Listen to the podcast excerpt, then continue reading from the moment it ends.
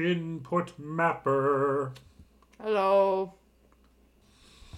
Hey everybody, and welcome to a new episode of Forgotten Horror Classics.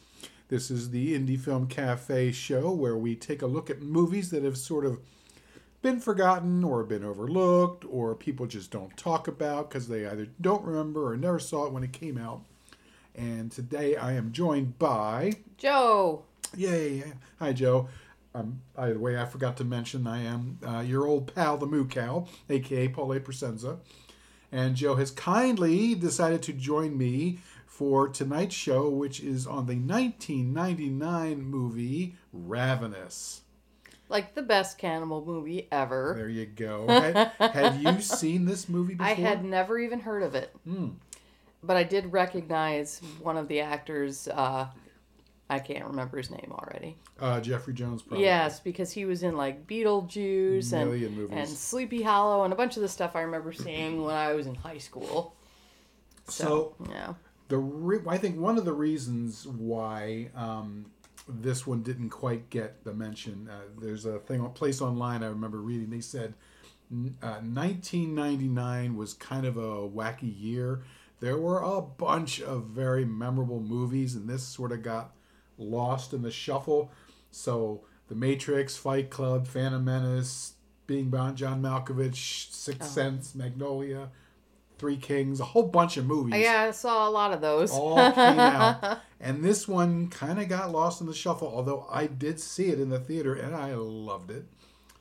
And yeah, it just, it kind of got, and then there were some issues with the production. And I think Fox just didn't really quite know what to do with it because they weren't sure if it was a comedy or if it was a horror movie or a horror comedy or they didn't really know what they had on their hands. And this movie only made I think the box office was like two million or something, which you know for a movie of that it's just not very good. So it just was kind of forgotten when it came out, and then um, in time it's kind of become a cult classic. I guess a lot of people have discovered it uh, through I guess VHS and maybe seeing it on uh, HBO or wherever, and people who have seen it have universally liked it, at least everyone that I've talked to who've seen it. It's just that it hasn't been seen by a lot of folks or discussed, which is a real shame because, like you said, it, for a cannibal movie, this is pretty darn tasty. Yeah. yeah, well, well, you know what they say, and being a cannibal is really lonely. and it's a period piece. yes. Oh my gosh. Set in 1847, and I, I you like period pieces, I do. don't you? Yes, a lot. Mm-hmm. So this is way way cool, and um, you think you can kind of quickly talk about what happens in Ravenous? Yeah. Uh, so it basically starts with a soldier who fails spectacularly on the battlefield. Um, he just chickens out and plays dead, while all of his um, his comrades are slaughtered around him, and um, he's dealing with some serious PTSD and guilt over his his cowardice, basically. Or being smart, depending on how you look at it. Well, yeah, but it, he's clearly interpreting it as cowardice, and um, and so then he gets reassigned to um, this way station, basically out in California, near Fort the mountain. Calhoun. Yeah, near the mountains. Um, and it's winter, and so it's beautiful and snowy and awesome. It's like, like I was saying when we first started watching it, like, wow, this must have been fun to shoot because the scenery that they got Mm. Gorgeous. to traipse through um, is just so gorgeous. But um, anyway, he ends up out at this way station, and um, he sort of opens up a little bit to the the commander that's there. Um, but then um, one night, this uh, man just mysteriously shows up in the window and scares the crap out of everybody. and they bring him in, and he's freezing to death and looks maybe a little, I don't know. I guess he didn't really look malnourished, did he? But he looked bad. He looked like he'd been through something.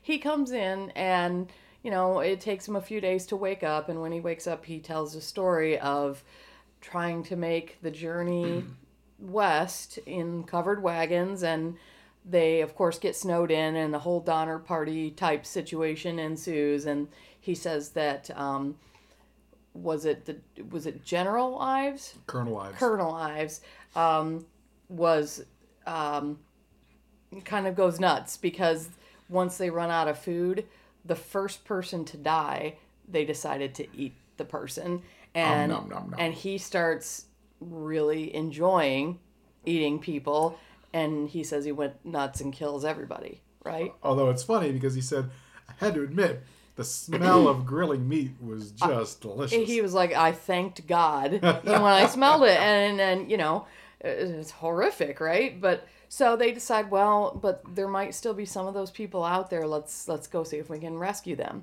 So they go out there, and you kind of know something's up in the middle of the night because um, they wake up. One of the guys had gotten injured on the hike and had a pretty gnarly wound, and he wakes up in the middle of the night screaming because the the guy who- had survived the cave cannibal cannibal encounter was licking his wound. He was licking and me! he screams like he was licking me. He was Oh, licking God. me. Oh my gosh, it was so horrible. And and like not even licking him like on the leg or on the neck or someplace on nice. the wound. oh, Ugh. gross. Yeah, Ugh. yeah, gross. Maybe even sucking some Uh, oh, probably because there was definitely blood in his mouth, and uh, yeah, Oh, yeah. so gross. And so they, you know, tie his hands for the rest of the trip. But in the back of your mind, you're thinking about a conversation that um, Captain Boyd, right? Captain Boyd, um, who is like the main character,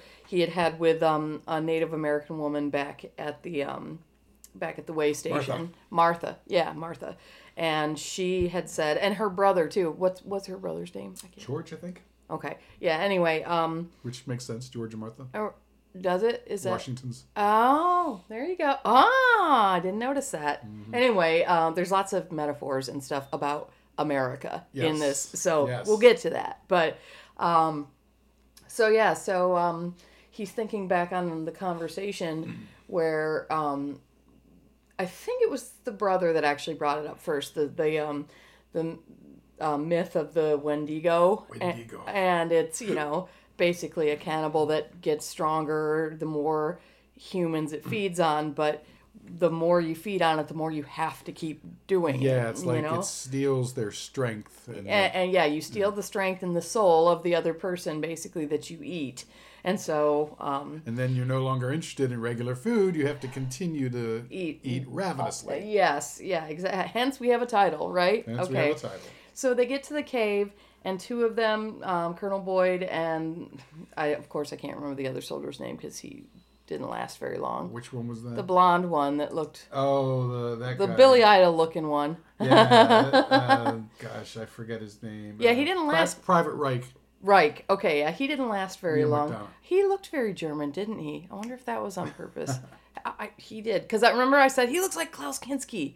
But anyway, um, so um, they go in and explore the cave, and they get to where all of the corpses, which are now actually just skeletons, because every bit of meat's been picked off these Oh, things, yeah.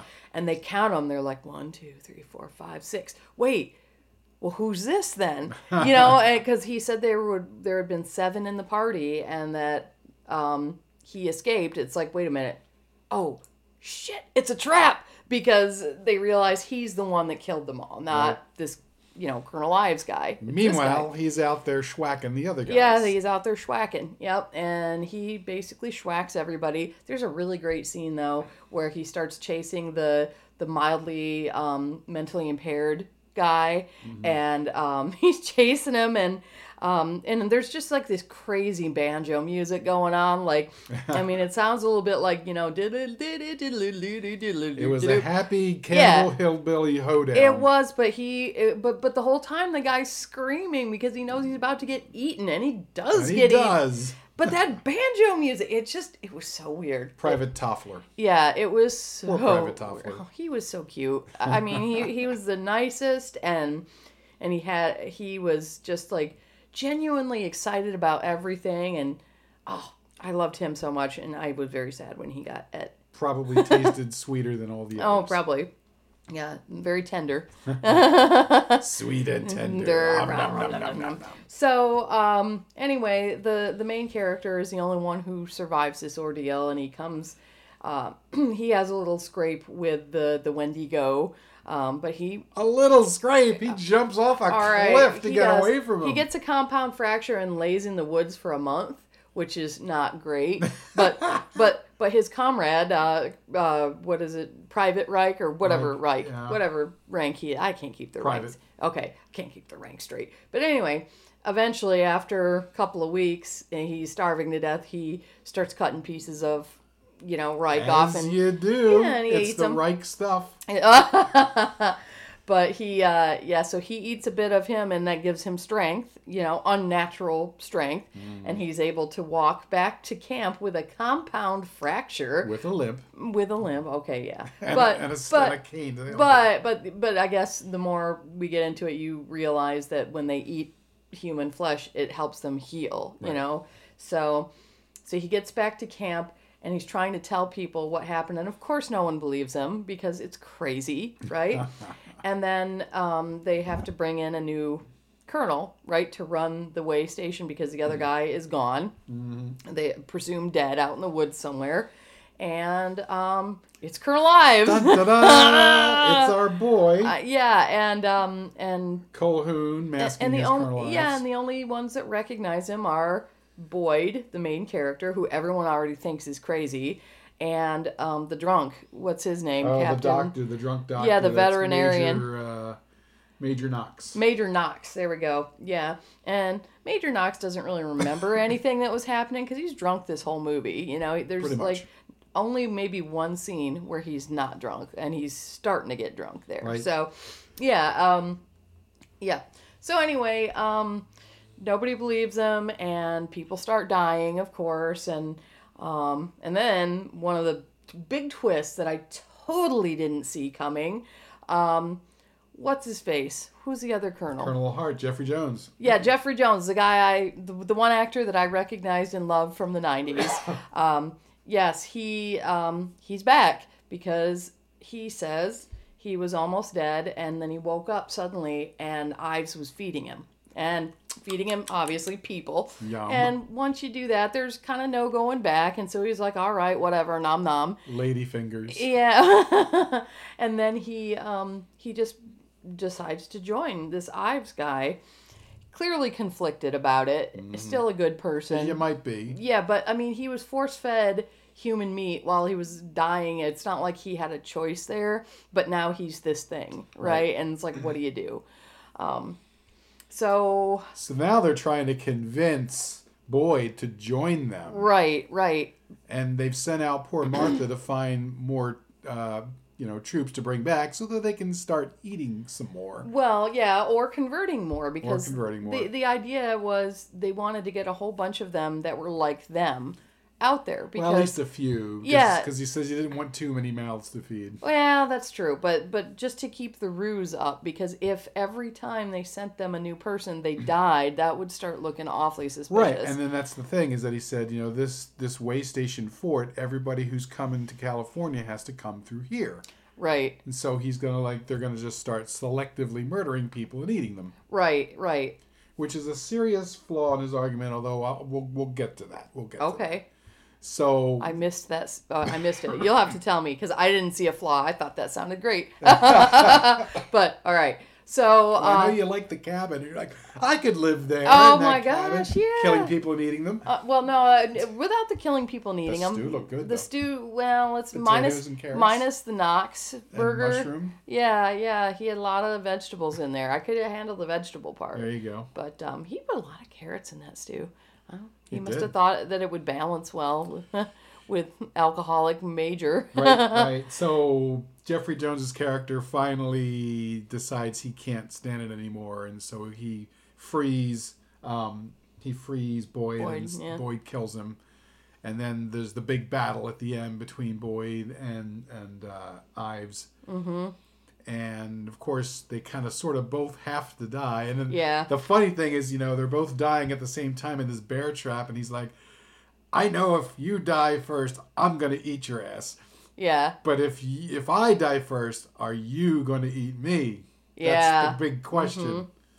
And, And yep. yeah, so And he doesn't. He redeems himself. He does redeem because himself. you know you might have thought that he did that cowardly thing at the beginning. You know whether or not you believe that. Apparently, Paul didn't. He was like, ah, fuck them. I'm gonna use survive. brain, right? But um, but I think he felt redeemed in the and end. then, this is great because then Martha comes in and says, "What a bunch of crazy ass white folks," and just leaves. Yeah, That's it. I'm out. Yeah, yeah. She just walks out the front gate and she's like, "Nope, I'm done with this place. Nope."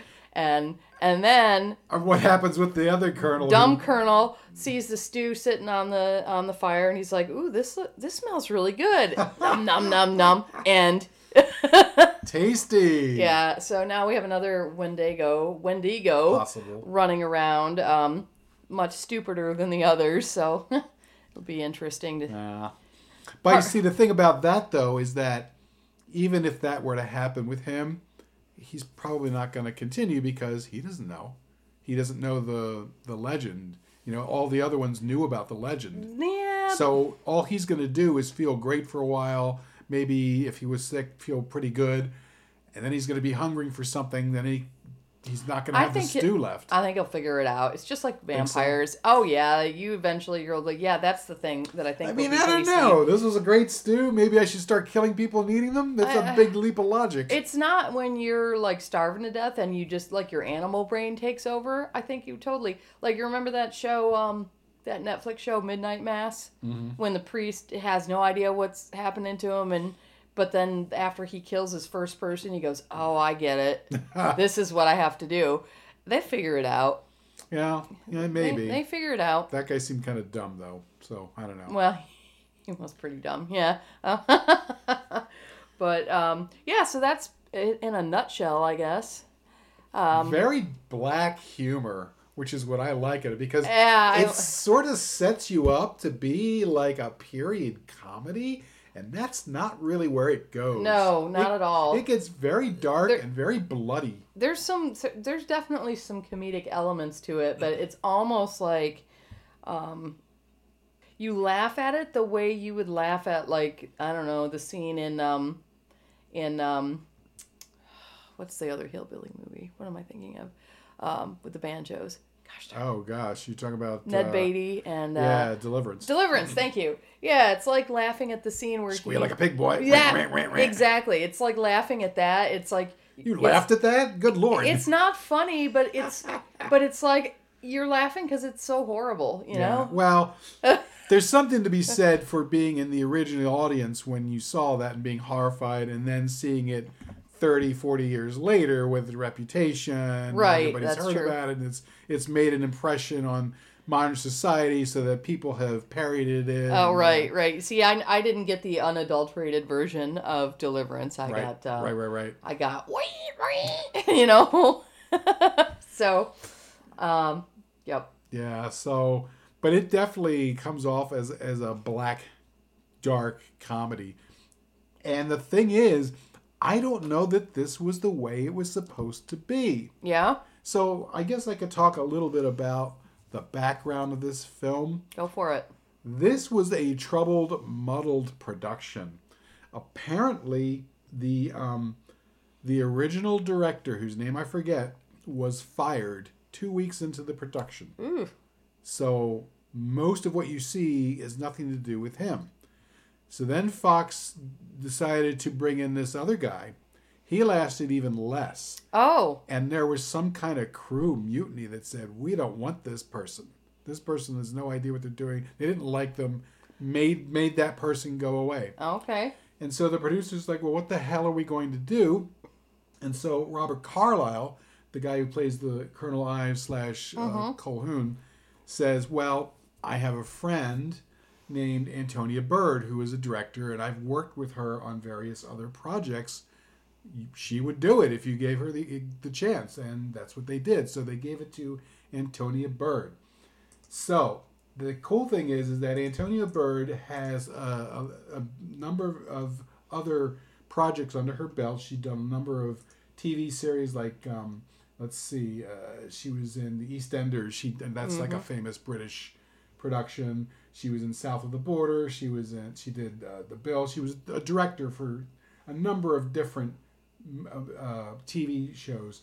And then and she did a couple of movies. She did Priest. She did Mad Love. She did Face.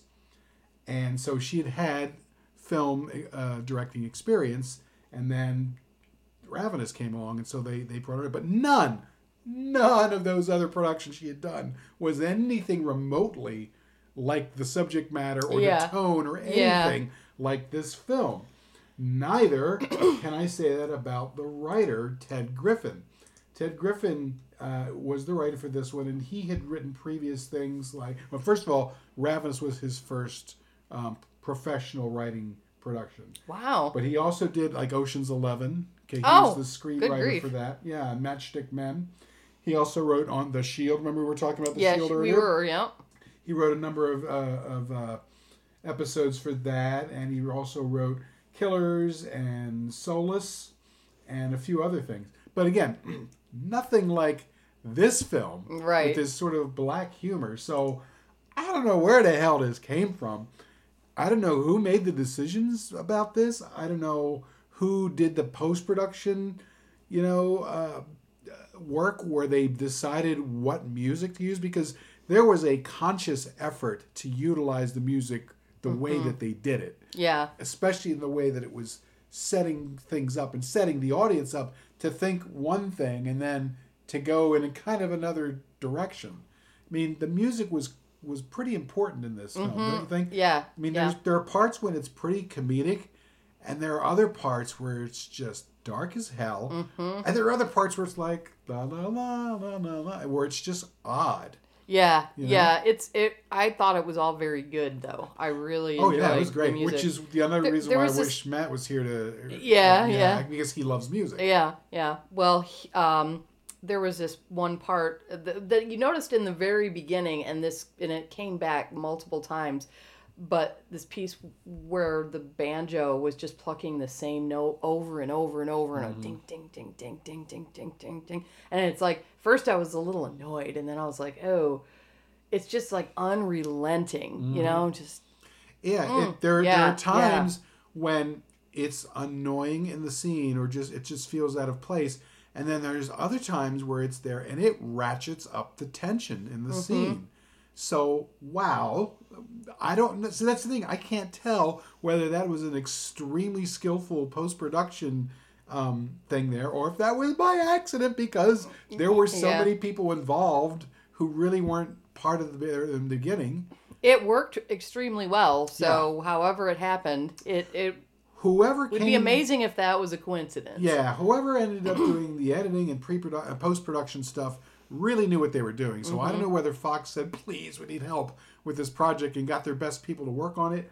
But they did a great job, and you know. Uh, this is all combined with a the acting was all fabulous. I mean, everybody was yes. just dynamite. Um, the locations were gorgeous. They were absolutely great. It's like kind of like the thing where you're sort of uh, you know, isolated Mm-hmm. in this hostile, um, forbidden landscape. Even though it's beautiful, it'll also kill you Yeah, if you yeah. wander away too far. Yep. But it's also beautiful to look at. Um, let's see. Uh, the costumes were right on par. Mm-hmm. I mean, those were pre Civil War military double breasted, big button suits there that they were Mm-hmm. With the tassels on Yeah, the yeah, yeah, shoulders. yeah. Yeah. Someone did their homework and did the, the costumes really, really well. There were some excellent beards in this too, were. and and facial hair. The uh, Colonel Knox with his not Colonel Major Knox with his Mm. mutton chops. I mean, down to the the wrought iron kettles with the wooden scoops. You know, Mm-hmm. I mean, it was and the the the wrought uh, the rough wrought iron knives with wooden handles. I mean, Mm-hmm. and, and and and little brass buttons holding them. I mean, it was just Yeah. really well done. Really good Yeah. attention to detail, and um, it just the whole thing combined just made it amazing. You know, Lots me. of old books. Yeah, Ah. yeah, yeah, yeah. That was, that was cool. Figured you'd like that. Yes. You know, lots of cool books. Um, so, who was involved in this film as far as the actors? Well, first of all, we've got Guy Pearce. He's our lead, playing uh, poor Captain Boyd, who's not having a good day. He's not having much fun. He has been in a ton of different things. Probably he is most famous. Uh, let's see here. Probably most famous in L.A. Confidential. I don't know if you saw that. That's, I've heard of it, but I oh, did not. Oh, it's a brilliant I... film. We got to get you to watch that.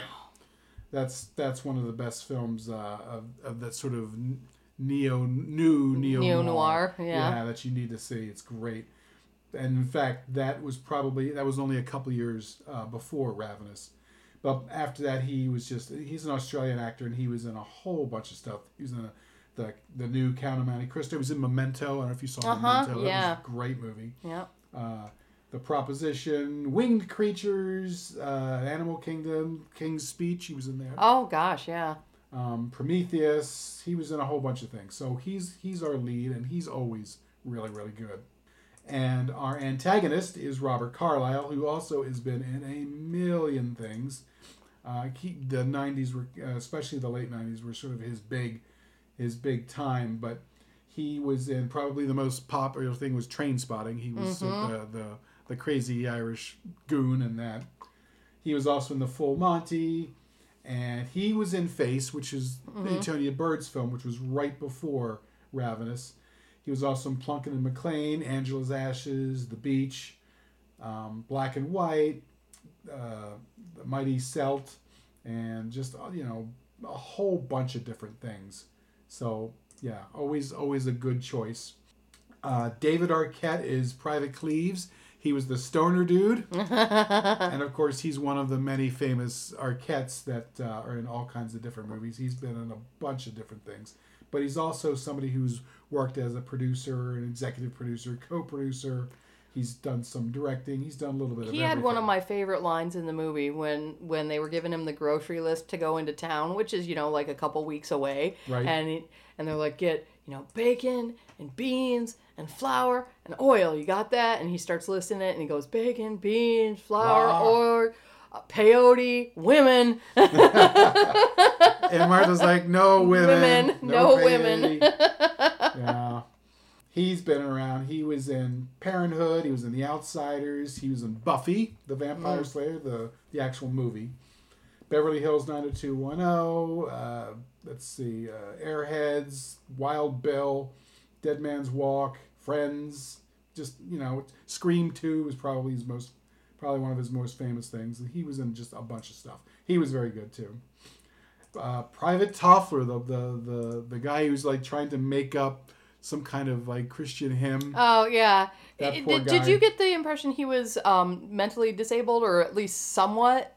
Just maybe super naive, perhaps. I don't know. I felt like there was something else going on with him, but well, that was... he didn't read very well. We could tell that yeah. because they were correcting his reading all the time. But anyway, that was Jeremy Davies, and he was in The Wonder Years. He was in Melrose Place.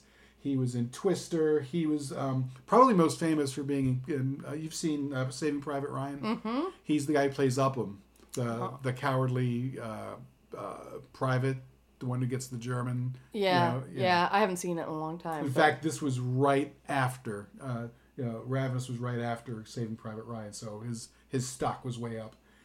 and he was in he was in just a whole bunch of stuff. He was in Dogville and Helter Skelter and he was on Justified and, and Lucifer TV series. Oh, that's recent, Hollow, kind of. Twin Peaks, yeah. Twin Peaks. So he was in a bunch of stuff, and he's always interesting. Um, your buddy Jeffrey Jones, of course. Um, Yay! I love him. Been in a million billion things. Beetlejuice. Beetlejuice, among other things. Sleepy Hollow. Sleepy Hollow. Ed Wood. Um, Valmont. Uh, Howard the Dog. Ferris Bueller's Day uh-huh. Off all sorts of stuff. He had some professional issues that we don't need to get into. He did. He did. Aww. And that that put him out for a good while, but then he like of, he did bad stuff. He did some bad stuff. Oh crap! I yeah. really liked him. And he was on. He came back and he did uh, Deadwood, a TV show, but he also was on the the Deadwood movie, which was really mm-hmm. good. But yeah, but he's even so he's always a good actor, and he's he's got one of those faces. He plays such lovable know. characters, though. Right? That's terrible. Oh, it'd be like hearing like Radar from Mash was like a rapist. you know. and then your your your buddy uh, Reich, was played by Neal McDonough, and um, I knew him from things like uh, oh gosh, what was the American uh, the World War II series that was on? Oh come on, brain. Um, well, I know he's on a bunch of other things, but uh, let's see. Yeah, I didn't recognize him. Yeah, he well he was in Star Trek, uh, the, and he was in um, White Dwarf and NYPD Blue. So he was in a bunch. He was in White shows. Dwarf? Yeah. Oh no, I'm thinking of Red Dwarf. Never mind. Mm-hmm. totally different. Uh, Murphy Brown. He was in that show. He was just in a whole bunch of, of different stuff, and yeah, he's always he's always very uh, very obvious as well. He, he always can. Yeah, Band of Brothers. That's what. So, Oh yeah, yeah, yeah. Yeah, he was in band. That's where I knew him from. And Minority Report. I don't know if you ever saw that yes, movie. Yes, I love and, that movie. Um, Silent Man and yeah, Green Arrow. He was in that and CSI and just a whole bunch of stuff. So the the cast is really, really, really good. And there's some other folks in there too, but you know, just having this fantastic cast and all of them were really, really into their characters and you know for a horror movie though i don't know this really walks the line i can't really call it a horror comedy because i think the comedy is incidental I- and very yeah. dark Yeah, it's like it makes you laugh, but then you're like, ha ha ha. Exactly. I feel dirty for laughing right now. Yeah, And, yeah. you know it is got the supernatural stuff going on Mm-hmm. um, and it's very violent and bloody Yep. so you know i think i i, I don't know. I think fox at the time did, just didn't know what to do with it. It's like well it's not really funny funny for a comedy.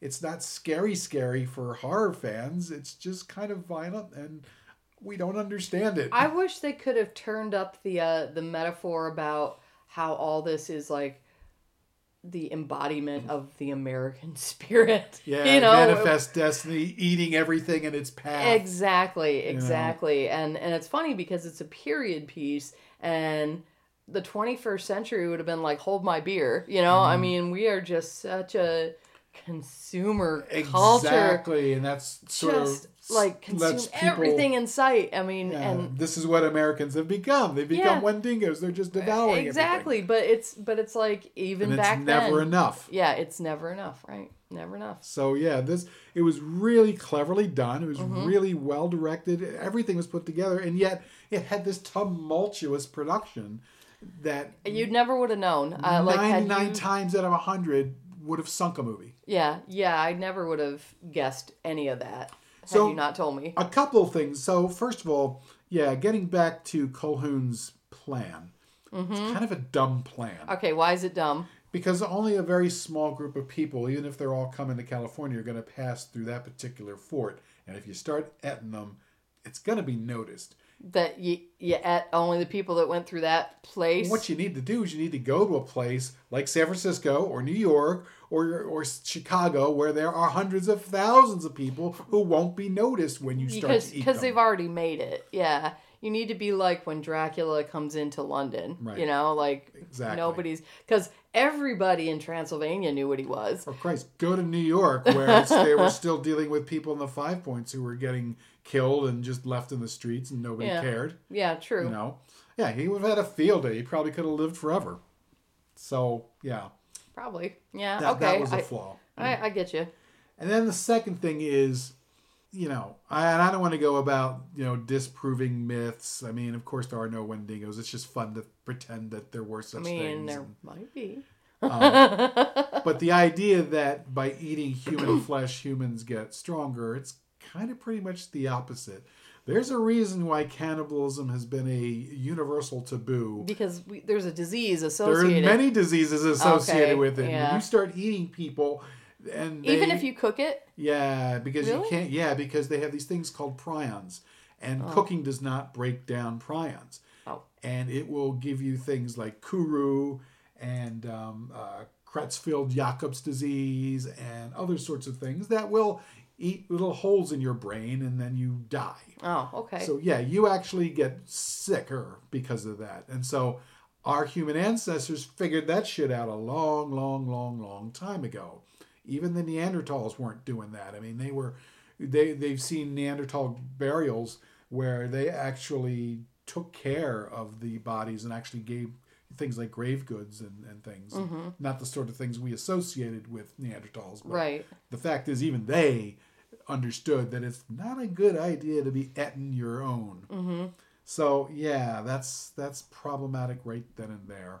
Yeah, but it's like a horror slash like supernatural Sure. movie. I mean, come on. You got to put that to the side. I mean, they were absorbing souls. It, it will override whatever because it cured his um tuberculosis. Why couldn't it cure all that other Mm-hmm. stuff? You just need to eat enough people, uh, maybe the right kind of people. Maybe you need really strong people, and then Uh, it yeah, will override the well, disease. and then the idea factor. that from at least the Native American point of view, it really wasn't so much the flesh; it was the spirit. You were consuming the spirit and the strength of that individual, Mm-hmm. and that that's what was transforming you. It wasn't so much, I guess, the the meat part, though. I guess that helped.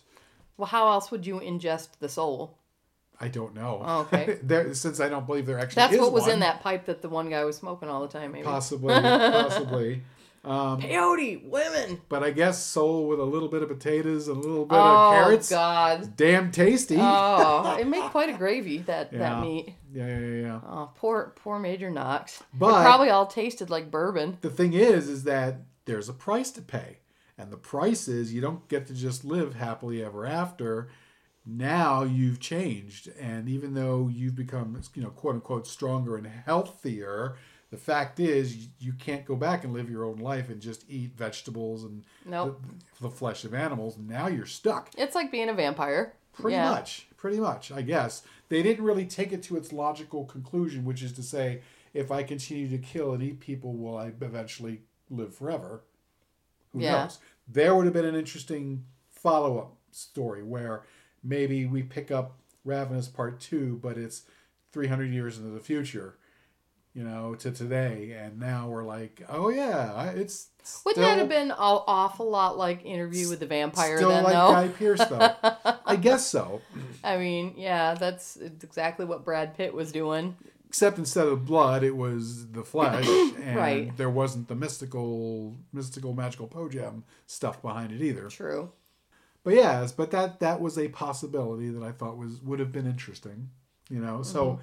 And that's just it i mean how tormented would guy pearce's character have been clearly robert carlyle would have had no problem doing that No, nope, no. And but the other guy, and again, can't remember his name, the colonel, the good colonel, um, he could not handle it. And the I liked that the thing that got him um, colonel hart Colonel Hart, he yeah. had heart Oh, Think about it that way. Yeah, yeah. Um, and I think, do you think Colonel Boyd was Colonel Boyd because they kept referencing how young he was? possibly Anyway, yeah, everything seemed to have some kind of a metaphor going on, but um, yeah there was thought put behind the screenplay Mm-hmm. but I loved the fact that the thing that brings Colonel Hart back, you know, and decides he can't live like this anymore and keep killing people is he starts talking about his old philosophy books, Mm-hmm. and and that's what does it for him. He's like, yeah, I can't do this. I nope. Yeah. against everything I've ever. But it was also kind of neat because he was talking about, but what did all my ethics and my morals ever get me? You know, got me here in this shitty way station in the middle of nowhere. I'm like this super educated, intellectual man, but uh, I'm stuck out here wasting my life. You know, so Whereas Colhoun says, you know, you know, morality is the the last bastion of a coward. Howard, yeah, Clearly, he has no problem throwing away traditional human morality Mm-hmm. if it benefits him. Do you think it might just be also a factor of how long you've been one of these things? Because even in like the vampire movies, a lot of times they're very hesitant at the beginning, but then they realize, well, this is just how it is. I just got to kill people or I'm not going to live, you know? Well, I don't know because um, Guy Pearce's character Boyd was longer than probably either of them. You know, because Oh, possibly because Yeah. of the blood that drips into his mouth at the beginning. right, Yeah. which already gets him set up. yeah. You know what I mean? Yep, he yep, wasn't yep, all the way true. there, but he was already starting. And he already was having distinct problems Right. with that. So, yeah. Remember the was- scene where they're all eating the steak, and it's a very, very bloody, rare steak, by the way. I Yeah. mean, I wouldn't have wanted to eat that either. He was having problems. But I thought it was just the PTSD from him seeing all the blood. Yeah, it, yeah. it sets you up because Yep. you're thinking one thing and then it's like, oh Oh, yeah. no, we're talking like mystical cannibalism here, and that's not what I thought. I was thinking PTSD, but it's mystical cannibalism. It's probably both. Easy, easy mistake to make. It happens all the time. Right. You know. so, but then twice he's confronted with, you know, eat or die, Mm-hmm. and he eats. The first time is when he falls off the cliff, Yep. and he's got to eat Reich in order to survive. Mm-hmm. And then the second time, when when Calhoun pushes it and, and just shoves a knife straight in him, he says, well, "Now you got no choice. Now you have Right. to either eat this bowl of shit or you die." And he does it.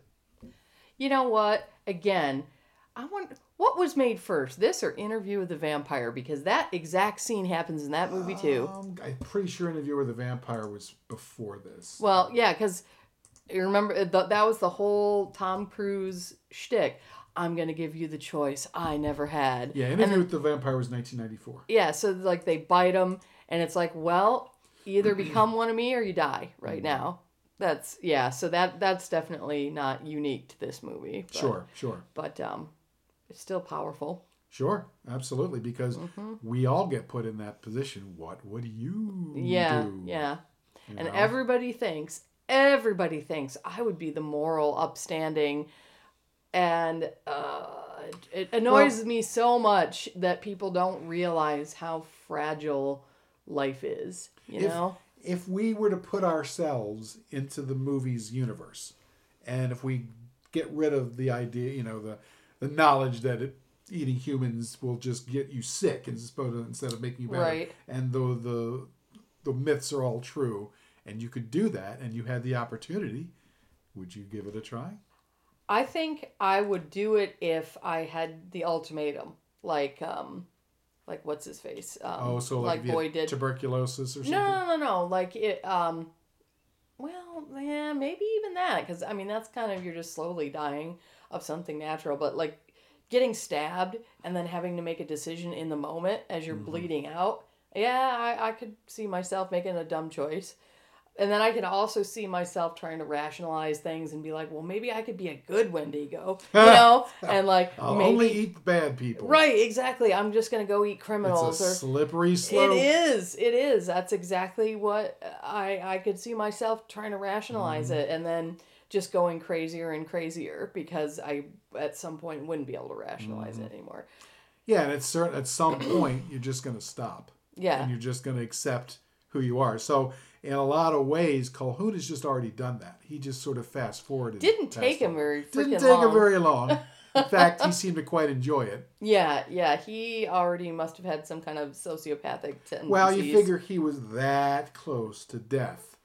And when something completely changes your situation like that, Mm-hmm. you got to figure it's got to change your way of thinking too. Yeah, yeah. But you're right. He probably had some level of sociopath in him already. So I mean, I would be looking for all sorts of loopholes. Like, well, can I just like drink a little bit of blood? You know, can I just like siphon some blood off people and drink that, and would that be enough? Or could I just like go skis around hospitals and like eat the limbs of amputees? You know, could I just you know? I'd be looking for all those loopholes. Well, I mean, you know, it depends. If it's just the flesh, maybe. But if it's again, if it's the Native American part where it's the stealing of the strength, well, then you're going to want to look for the strongest person, right? You're not going to want to prey on the weak because you're not going to be getting very much from them. Okay, but you know what? He, it just because it's an amputee doesn't mean it's a weak person Well, because you don't know what they're having an amputation for. And second, he ate on that other soldier who had been laying there rotting for like three weeks Sure. and ate that, and that was enough to give him strength to make it back to And, camp. and I imagine that when push comes to shove, you'll take anyone. right, But in the normal sense, I imagine you become a predator and you start cruising around just like a wolf does. You know, wolves are one of the few predators Mm-hmm. who don't pick off the, the, the weak and the slow. They go after the strongest one as a group because that's the best meat. right. Same thing I would think in this position. If if you had your druthers, you'd be looking out for that bodybuilder. No, I would be the turkey buzzard of the Wendigo world. I see. hey, little kid, you, you shame that you just lost your finger in that tractor accident. Nom nom nom. let, let, let me let me watch your baby. Oh yeah, I'd totally be hanging around like all the most dangerous occupations, you know, like the meat packing facilities and stuff. Be like, oh, uh, that that going down that conveyor belt, that's a human finger. G- give me some of that. Or shit, just get yourself locked up in a prison. There's instant food everywhere. You That's just true. you just gotta kill them, eat them, and nom nom nom. I'd I think I'd feel bad about that though, knowing the amount of people that are wrongfully incarcerated. Like, oh, you weren't a serial killer. It was actually, you know, your cousin. I'm sorry, I ate you. And now you're killed with cereal. I put you in my yeah, Apple I put you in in my yep yep. Oh, good grief. Yeah, I liked. Uh, there were some interesting little details in it too that that that were subtle enough to, to make them artful. You know, like Mm-hmm. Sure. when like at the beginning. He's like, "You want a walnut? These just came in from wherever," and he was making a big deal. And he had to pull down one of his biggest books and smash it with the book so that he could get it open. Right. And then at the end, he's just casually walks by, picks one up, and crushes it with his Like his not bare even one. He like like four of them. He's like just with his bare hand. Bare But it, it- but they didn't linger on it. It was subtle, and nobody said anything about Right, it. It was just right. He's hella strong now, you know, compared to what he was at the beginning of the movie because he's Right. been eating people. Well, plus, you know, th- that is consistent because we saw what happened with Colhoun where he gets shot. And then when he comes back masquerading as Colonel Ives, they're like, well, let me see your shoulder. And they, they look at both his shoulders and the wound is gone. yeah, it's like you you heal and you get stronger. Yeah. And that's pretty freaking powerful ass magic because that's yeah, that's amazing. In but it's the compound fracture that gets me. Yeah. that, and that's kind of one of the other little criticisms I have is that that period of time went a little fast. I mean, if was he really there two weeks? Like, how long was he there? Maybe if it was two weeks and he he ate the whole guy, and I could see maybe that happening. But even Calhoun says, "No, you didn't eat much of him. yeah. You Yeah. know, you you left a lot of it behind Because he was tough. which as a soldier he You should, should be. be, right, I yeah. thought that was funny. Yeah. yeah, he didn't eat a whole lot of them. But, Right. But apparently So- enough to heal a compound fracture, enough to walk, you know, a three days walk. Yeah. I guess my feeling is if that really were the case, somewhere along the line, human history would have been different. We would not have had that taboo. It would have been more, Yeah. people would have figured that out a long time ago. Well, I think most people assume that the taboo against cannibalism is just um, cultural. You know, it's just, it, you know, it's evil and somehow the body is sacred and all this kind of stuff. When actually there are reasons we think that. It it's probably a combination of both though. Like even if we didn't get diseases like that, I'm not so sure that we would eat people unless we were desperate. Um, like how many of us eat dogs in the United States? Right now, uh, in some places in the world, though, they do eat dogs, and they don't have the emotional attachment to them Right. that we do, and and cats, you know, And and, horses even. And there are actually not very many actually um, documented cases of true cannibalism. Um, Mm-hmm. There, there are some, and there are some where it's more symbolic, where you're just eating a part, you know, as opposed Yeah. to devouring the entire body, which is what's going on here. Right, You know what I mean? Um, and of course, if you're just devouring a part, your the odds of, of catching a disease go much smaller, unless you're eating the brains and spinal fluid, in which Mm-hmm. case you're screwed. Um, but the thing is that prions are all over are all over our Okay. bodies. As a matter of fact, from what I have read, and I'm not sure if it's the prions or what, but they say that one of the reasons why they will hunt down and kill man eaters like lions and tigers is because they get a taste for human flesh And they like it. and they like it. Oh, Same thing with a shark. They'll go after a shark and make sure to find that one because, yeah, it it's no They'll longer it out, eating yeah. what it. You know, it's like you find that Reese cup for the very first time in your life and you eat it. and You're like, oh my god, this is delicious. I'm eating nothing but that. Oh, nom, nom, nom, Right, nom, right. nom. Except mm-hmm. instead of a Reese cup, it's you know people. Yep. yeah.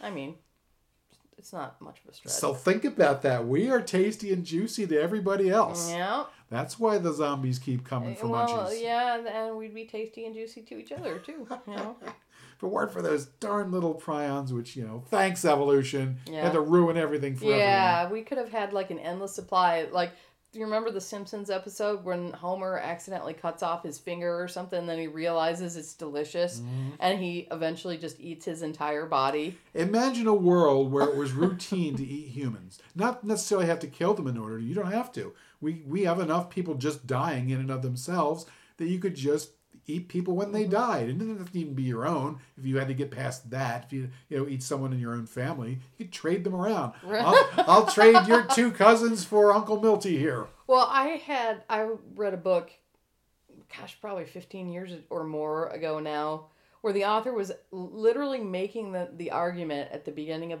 the book that we should be eating all the euthanized cats and dogs Ugh. because I mean I know, but Horrible. all right, but they're already dead. Waste and- not, want not. Yeah, yeah, and there are people that are starving, you know. So I was, and now this guy, of course, was a strict vegan, but so this, you know, was a little tongue in cheek. Ah, get it? Oh, so in other words, this But- was the uh, oh god, um, uh, what is the Irish writer um, who did the whole thing about um, you know all these Irish people are poor and destitute people. We should just eat them.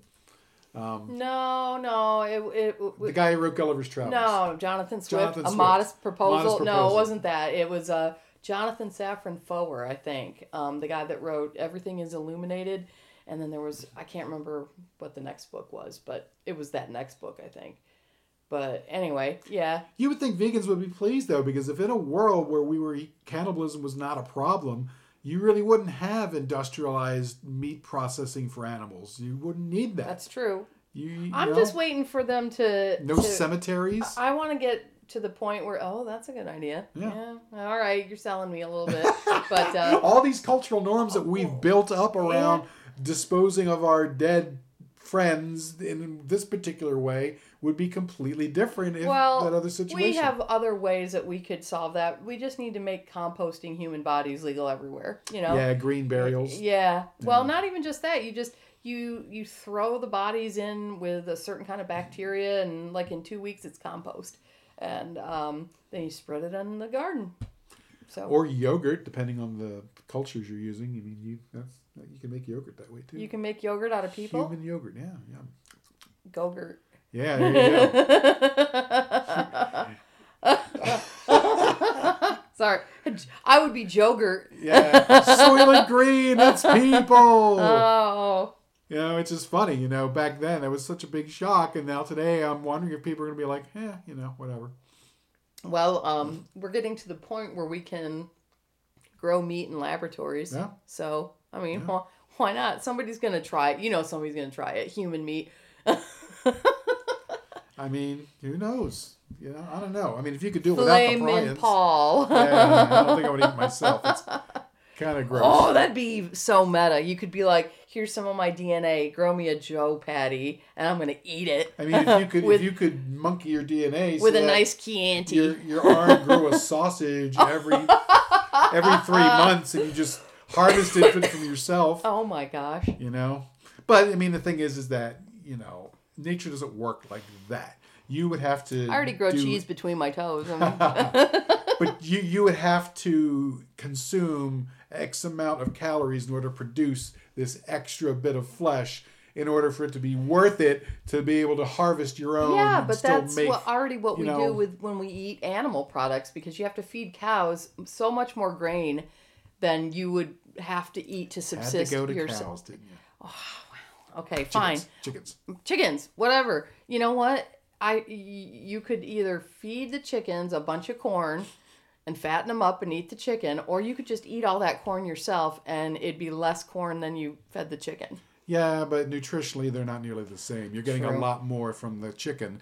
The thing is, is that unlike our poor, starving, skinny ancestors, we don't have to run around hunting fowl in the forest and expending all that energy in order to Don't. feed Oh, ourselves. I've been doing something wrong. No, we drive our fat asses over to Kentucky Fried Chicken. We get a big giant bucket of extra crispy, which is like ten thousand calories right then and there. And we Yep. didn't we didn't burn calorie one in order Yeah. to do that. Yep. You know, We even consumed calories just thinking about it. I think you just pull them out of the air. Right. so that was the same thing. If we were eating humans and the easy pluckins, we'd all be fit probably as well. Yeah. You know? So Well, like- morality thing. Yeah, like in Fight Club, they uh, siphon off, you know, all the human fat from liposuctions and they use it to make soap. There you go. Yeah. We Now, just drink that. Here's the thing though. lipo It's- shake. it's not just a cultural or you know Christian morality thing. This is a pretty much universal taboo, Mm-hmm. and even in like I said, in those few tribal cultures where they practice semi cannibalism, Like where it's symbolic, symbolic. yeah. yeah, it's always just a little thing, you know. Maybe that like something like the heart or Not enough else. to make them. Not the entire. You're not. You're not hunting humans in order to consume them. That is not done, and that is a universal taboo. So that's kind of why I like this movie is that it's it makes people think differently about this taboo Mm-hmm. and the whole mystical magical thing is all built around that taboo and the Native American um, Wendigo myth about it is wrapped up in that taboo as well which again harkens back hundreds of thousands of years when we were all you know uh, Neanderthal-ish so it's it's a really fascinating film in my opinion and um, I think more people should check it out. Don't I do too. I thought it was extremely well done. Mm-hmm. I was impressed. And the fact that it gets so little talked about as it is, it's just kind of a shame. Yeah, I'm definitely gonna talk it up. I can see where this is not some people's cup of tea, especially if you're looking for just a ha ha comedy or a brr scary movie. This is something totally different and Yeah. and it's sort of subversive. I would say I, I liked your um uh comparison to the thing Mm-hmm. you know how it's because it is very atmospheric and very Oh, very because atmospheric. because it's you're you know isolated and um with this source of terror that you can't escape. And i yeah yeah. I don't know. That kind of thing really does it for me. I like those kinds of movies. Not only that, that's why i like gothic horror so much. You're dealing with a, a monster that could become you, and now you're the monster. It's the same thing with the thing. Uh, yeah, hence the Nietzsche quote at the beginning. Yep. Yeah, yeah. Yeah. So really, really well done. And yeah, it blows my mind that this film had such a troubled production that it was mm-hmm. so up in the air. I mean, the fact is, this most of the time this just it, it would never have been made, or would have been a disaster. And you would never know it to watch this because you didn't even tell me that before we watched it. You just said that there were some interesting things around the production. I was Interesting like, oh, story. okay. And and but I didn't think anything like that where Mm-hmm. it's like, oh my gosh, it got bungled so badly. But I would love to talk to some of the insiders, some Um, Oh. of the producers, or some of the people who were there, and just they'll be like, we were drunk straight all dope. the time. We were so stressed out because we thought it was all going to hell. You know, that guy that was on peyote, he was really on peyote because we were stressed out. Yeah, it's just it's just amazing, and um, yeah, that was way cool. So I'm glad you had a chance to check it out. Yeah, I really liked it. And everybody out there, thank you very much for joining us. Please, if you get the chance, go check out uh, Ravenous. I know there is a Blu-ray version because that's the one that I've got, and it looks absolutely glorious. The colors are fantastic. All of the the imagery is fantastic. The music is really, really good, and I just can't say enough good things about it. And it's a shame uh, poor Antonia Bird passed away, I think, in 2015, 2016. Oh. So she's no longer around.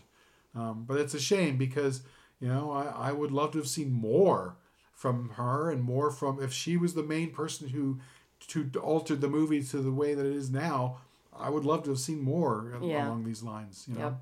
So there you go. Well, thanks everybody for joining us, and please join us next time on another episode of Forgotten Horror Classics. Bye. Bye. And now I want to eat all of the cheeseburgers What? or human burgers. The human burgers? Oh. Human burgers. Yeah.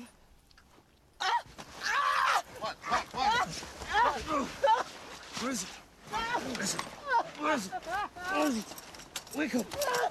Wake up! Wake up. Oh, Tara. Wake up. What's the matter? Wake up. Wake up. All right. All right. He was licking me. What? He was. He was licking. No. He was licking me! Right! Yes! No, no, yes! Right. We bandaged Toffler's wounds. Mr. Colqhoun? Yes. You come outside. Outside! You can sleep outside! You Boyd, you too. Stay there. sick man outside! I don't know how I, I can't explain. Explain. Um,